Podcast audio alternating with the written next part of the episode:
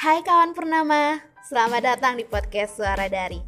Di podcast ini, aku ingin mengirimkan suara-suara yang berasal dari hati, pikiran, atau mungkin juga tipan misalnya, yang akan dikemas dalam beberapa bentuk. Bisa seperti pembacaan puisi, bercerita, memberikan opini, atau bahkan ngobrol dan diskusi.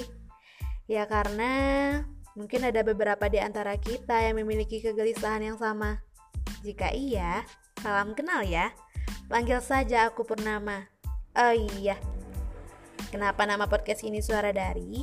Selain karena aku ingin menyampaikan suara-suara tadi, kata dari sesungguhnya juga diambil dari penggalan namaku. Semoga suaraku tak membosankan ya. Selamat mendengarkan.